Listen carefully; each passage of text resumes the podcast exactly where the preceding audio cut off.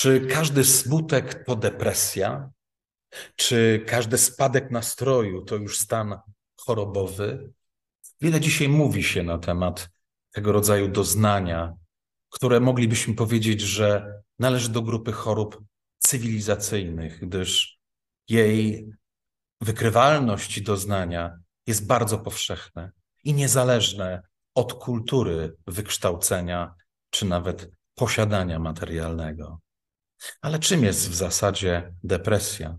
Chcielibyśmy spojrzeć na to z perspektywy też biblijnej, bo możemy dużo mówić z perspektywy medycznej, fizjologicznej, jak i też psychicznej.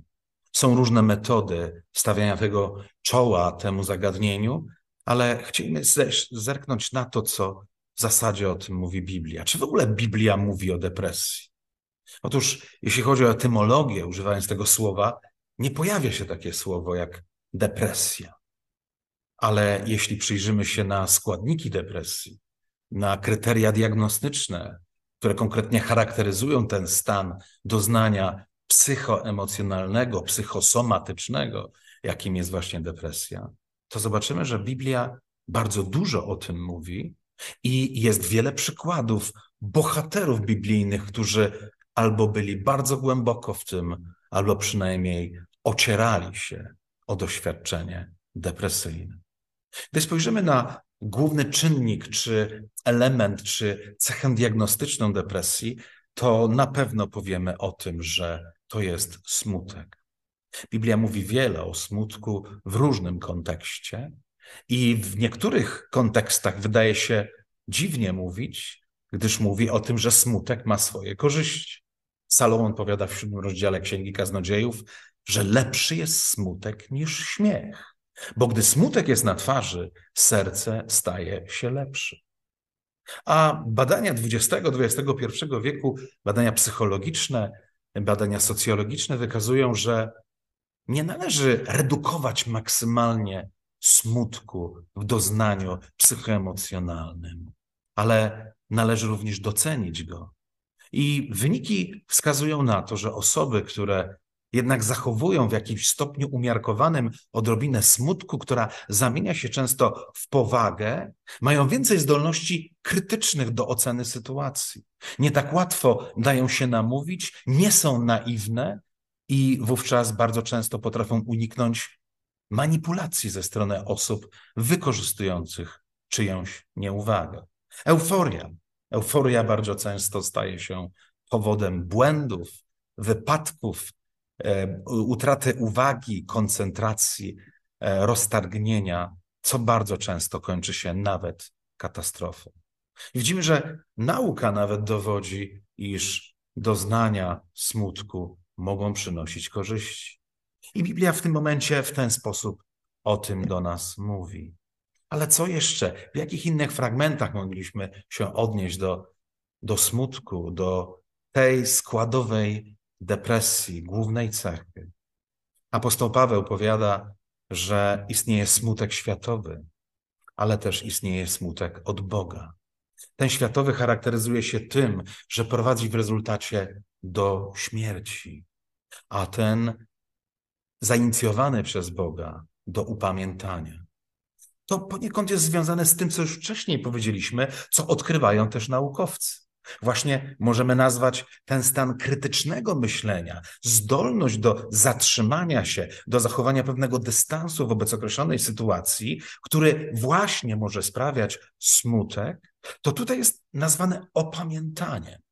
I bardzo często tak jest, że, że ci, którzy, którym dano i mieli łaskę, że doznali głębokiego smutku na skutek może urazu, katastrofy, doświadczenia, zachowali życie i zdrowie, ale wyciągają pewne wnioski. Jest to doznanie traumatyczne, nacechowane bardzo mocno smutkiem. Okazuje się, że może przywodzić do bardzo konstruktywnych wniosków i działań mających na celu korzystną zmianę życia.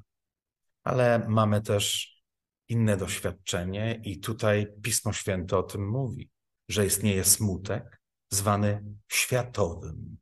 Cóż to takiego światowy smutek? Smutek od Boga, czyli ten Bóg pełen miłości, dobroci, pokoju, sprawiedliwości, może inicjować smutek? To tak trudne, niedobre czasami uważamy doznanie, ale w oczach Bożych smutek nie jest zły. Smutek nie jest zły, gdy prowadzi do upamiętania. On jest nieprzyjemny, ale w rezultacie niesie dobry owoc. Kiedy smutek, mimo że nieprzyjemny, może jednak stać się niekorzystny. I tu właśnie apostoł Paweł nazywa go światowym. Światowym, co już nam sugeruje pewną kwestię, że tam nie ma nic mowy żadnej o Bogu. Światowy to znaczy smutek przeżywany bez Boga. To znaczy, że nie inicjowany nawet przez Boga. Smutek jako konsekwencja własnych błędów, bądź też krzywdy dokonanej cudzą ręką, ale bez osłony Boga. Właśnie tym jest smutek depresyjny, którym bardzo często znajdujemy się.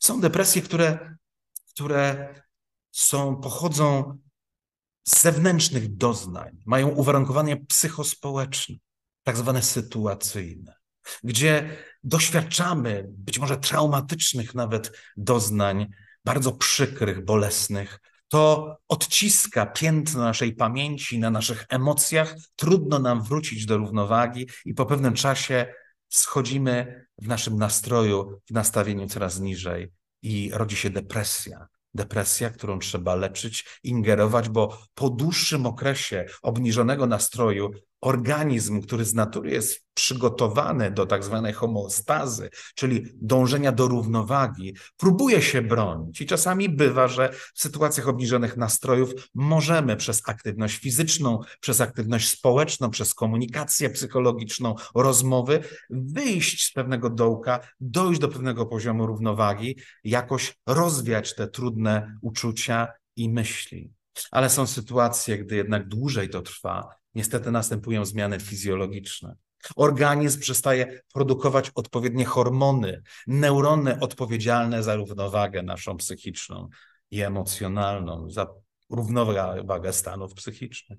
I wówczas braki te należy uzupełnić leczeniem, lekarstwami, których dzisiaj jest bardzo wiele i dosyć skutecznie działające. Problem polega na tym, że bardzo często mamy złe nastawienie teorie spiskowe dotyczące leków, nie korzystamy i niekiedy pogłębia się nasza choroba. Ale co apostoł Paweł chce nam powiedzieć, że smutek światowy to nie tylko jest bardzo przykre, głębokie doznanie, to nie tylko to, że Boga tam nie ma, ale problem polega na tym, że On zmierza, pcha nas i w zasadzie zsuwamy się po równi pochyłej do śmierci. I tym są niestety dramatyczne skutki natężenia choroby, rozwoju, szczególnie nieleczonej, zaniedbanej, gdzie kończy się to śmiercią w rozmaitej postaci albo zaniedbanie osobiste swojego organizmu, życia i zdrowia i następuje śmierć z powodu innej choroby, która się może nasilić, albo też przychodzą myśli samobójcze, gdzie w rezultacie decydujemy o tym, by uwolnić się od tego brzemienia, co w zasadzie raczej nie czyni nas wolnymi. Co możemy z tym zrobić? Co nam Biblia sugeruje?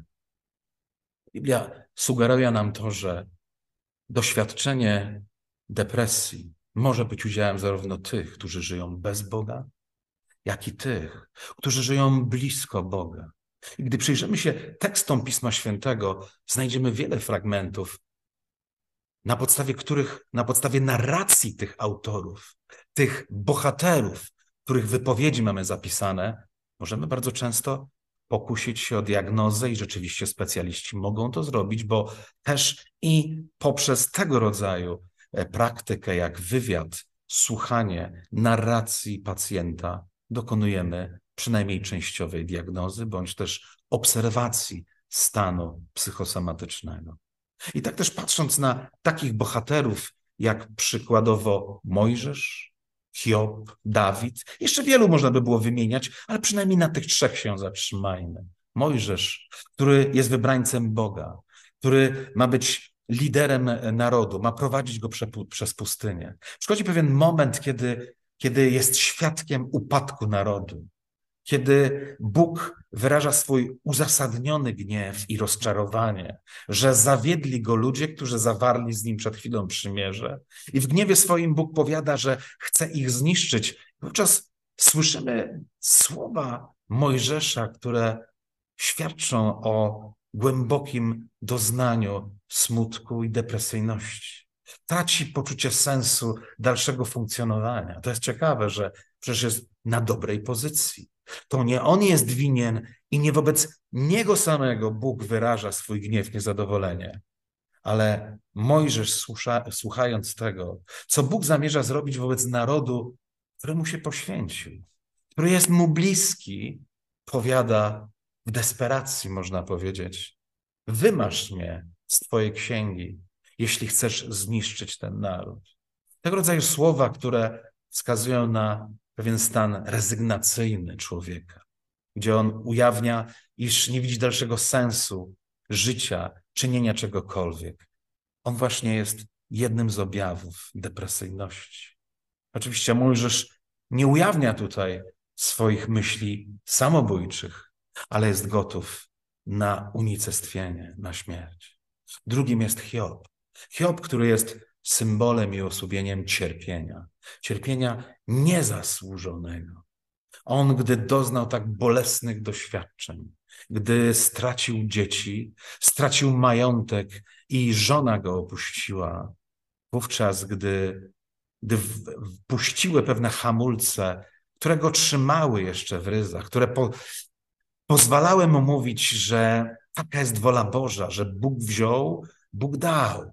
Niech imię Pańskie będzie błogosławione. Jednakże, kiedy cierpienie jego dochodzi do, do granic wytrzymałości ludzkich zmysłów, ludzkich pojęć, ludzkiego uświadomienia i odczucia, wówczas on powiada: Bodajbym się nie urodził. Niech będzie przeklęty dzień mojego narodzenia. Te słowa, które ujawnia, pokazują, jak bardzo był zrezygnowany, jak bardzo życzył sobie śmierci, uważał, że lepsi i w lepszym położeniu są ci, którzy się nigdy jeszcze nie narodzili. To znów jest objaw rezygnacyjnych treści, ujawniającej, ujawniających depresyjny stan Hioba. I kolejny przykład Dawid. Dawid, wybraniec Boży kolejny, który Najpierw jest powołany jako młody człowiek, triumfuje, robi karierę społeczną bardzo szybko, jako, jako sprawny wojownik, który w zasadzie nie był rycerzem, ale potrafił posługiwać się procą i walczyć z niedźwiedziami lwami. Pokonuje trzymetrowego Goliata, staje się bardzo popularną postacią w Izraelu, ale napotyka na sprzeciw ze strony króla po pewnym czasie.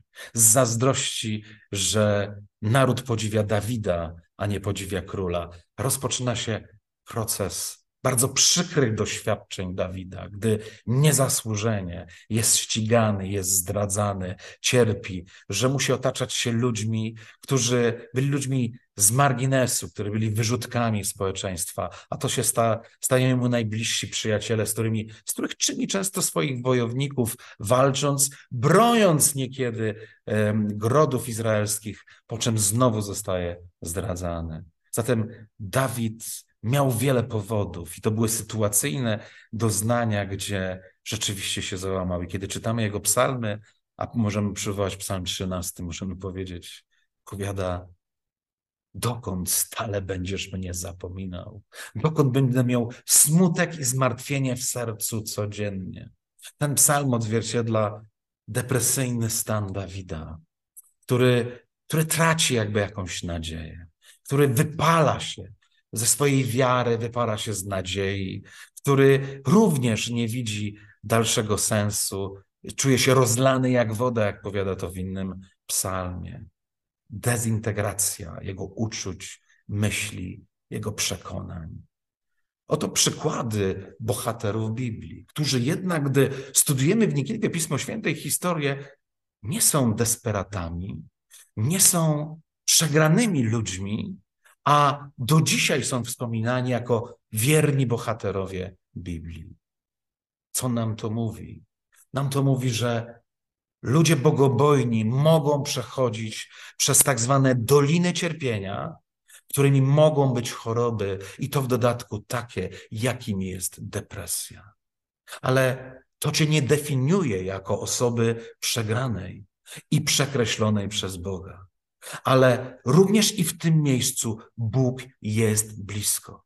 Bo gdy przywołamy postać Jezusa Chrystusa, osobę z Getsemane, kiedy jako syn człowieczy, stuprocentowy człowiek zmaga się z decyzją, że zgodzi się za chwilę na to, że będzie pojmany, ubiczowany i ukrzyżowany. Tam ujawnia się człowiek, który również schodzi do poziomu depresyjnych doznań i świadomości, gdzie mówi: O ile to możliwe, niech ten kielich mnie minie. I w śmiertelnym boju, jak Pismo Święte powiada, tam następują somatyczne objawy silnego potu, a może i nawet krwi, jak podają to niektórzy autorzy. Ale jedno jest pewne: jest to zmaganie wewnętrzne, psychiczne, emocjonalne Jezusa, gdzie nawet nie może liczyć na wsparcie swoich bliskich, bo go kompletnie nie rozumieją. I o tym świadczy ich senność i poddanie się temu, że zasypiają, że nie czują tego samego co Jezus, chociaż deklarują, że rozumieją. I Jezus właśnie jest przykładem, że on również dotknął tak głębokiego doznania. Co to znaczy?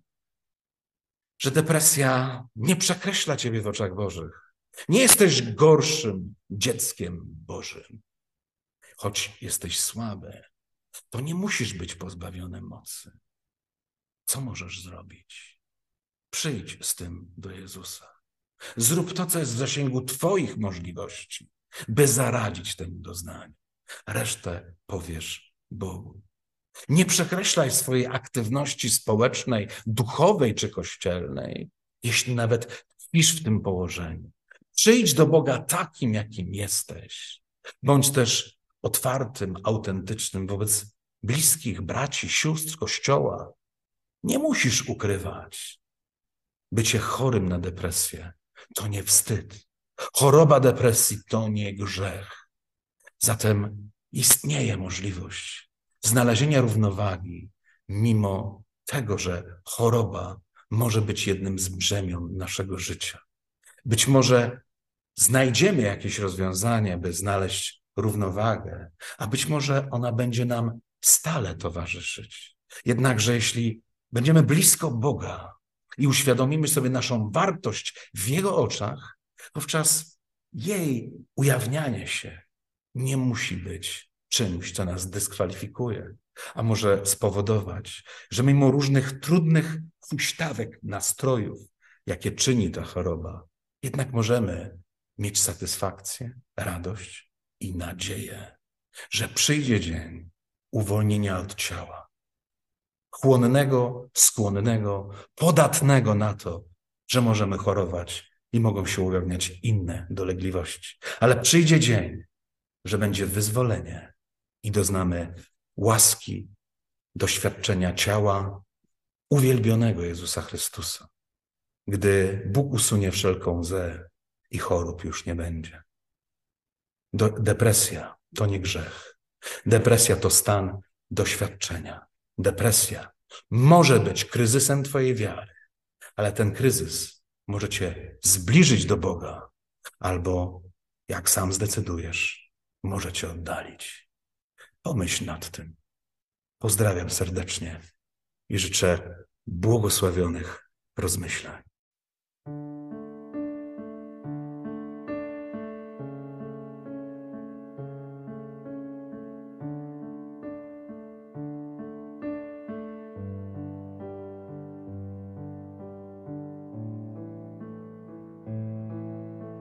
Słowo Twe jest latarnią dla mych stóp i oświetla drogi me. Słowo Twe jest latarnią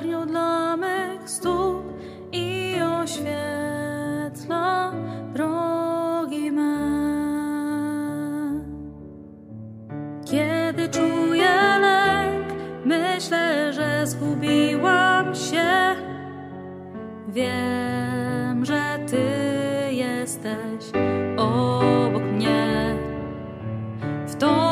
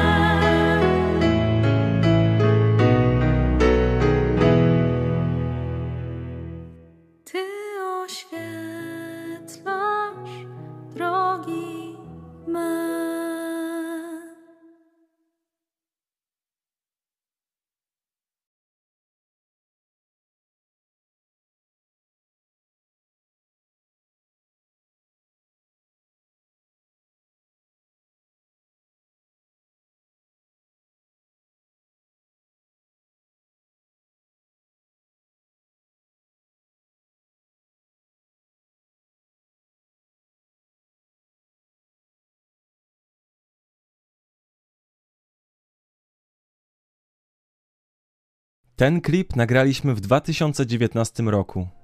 Pomimo pandemii, od tamtej pory udało się nam zakupić nieruchomość, która jest zapleczem funkcjonowania telewizji Idź Pod Prąd, projektu Mega Kościół oraz Polsko-Ukraińskiego Instytutu Biblijnego, gdzie co miesiąc 100 studentów z Polski i Ukrainy kształci się w systemie zaocznym. Zbudowaliśmy profesjonalne studio telewizyjne, a także scenę, gdzie organizujemy koncerty i przedstawienia teatralne. Stworzyliśmy również pełne zaplecze kulinarne oraz konferencyjne dla Instytutu i innych wydarzeń. Co roku organizujemy obozy letnie projektu Mega Kościół. Udało nam się zbudować zaplecze dla rodzin z dziećmi. Jesteśmy w trakcie tworzenia chrześcijańskiego zespołu muzycznego i mobilnych grup misyjnych. Stworzyliśmy ekipę zgranych i oddanych ludzi, którzy codziennie służą Bogu, by cała Polska usłyszała o Jezusie. Wierzymy, że to wszystko przybliża nas do celu, który postawiliśmy sobie 4 lata temu zbudowania chrześcijańskiego uniwersytetu. Wierzymy, że ciąg dalszy nastąpi.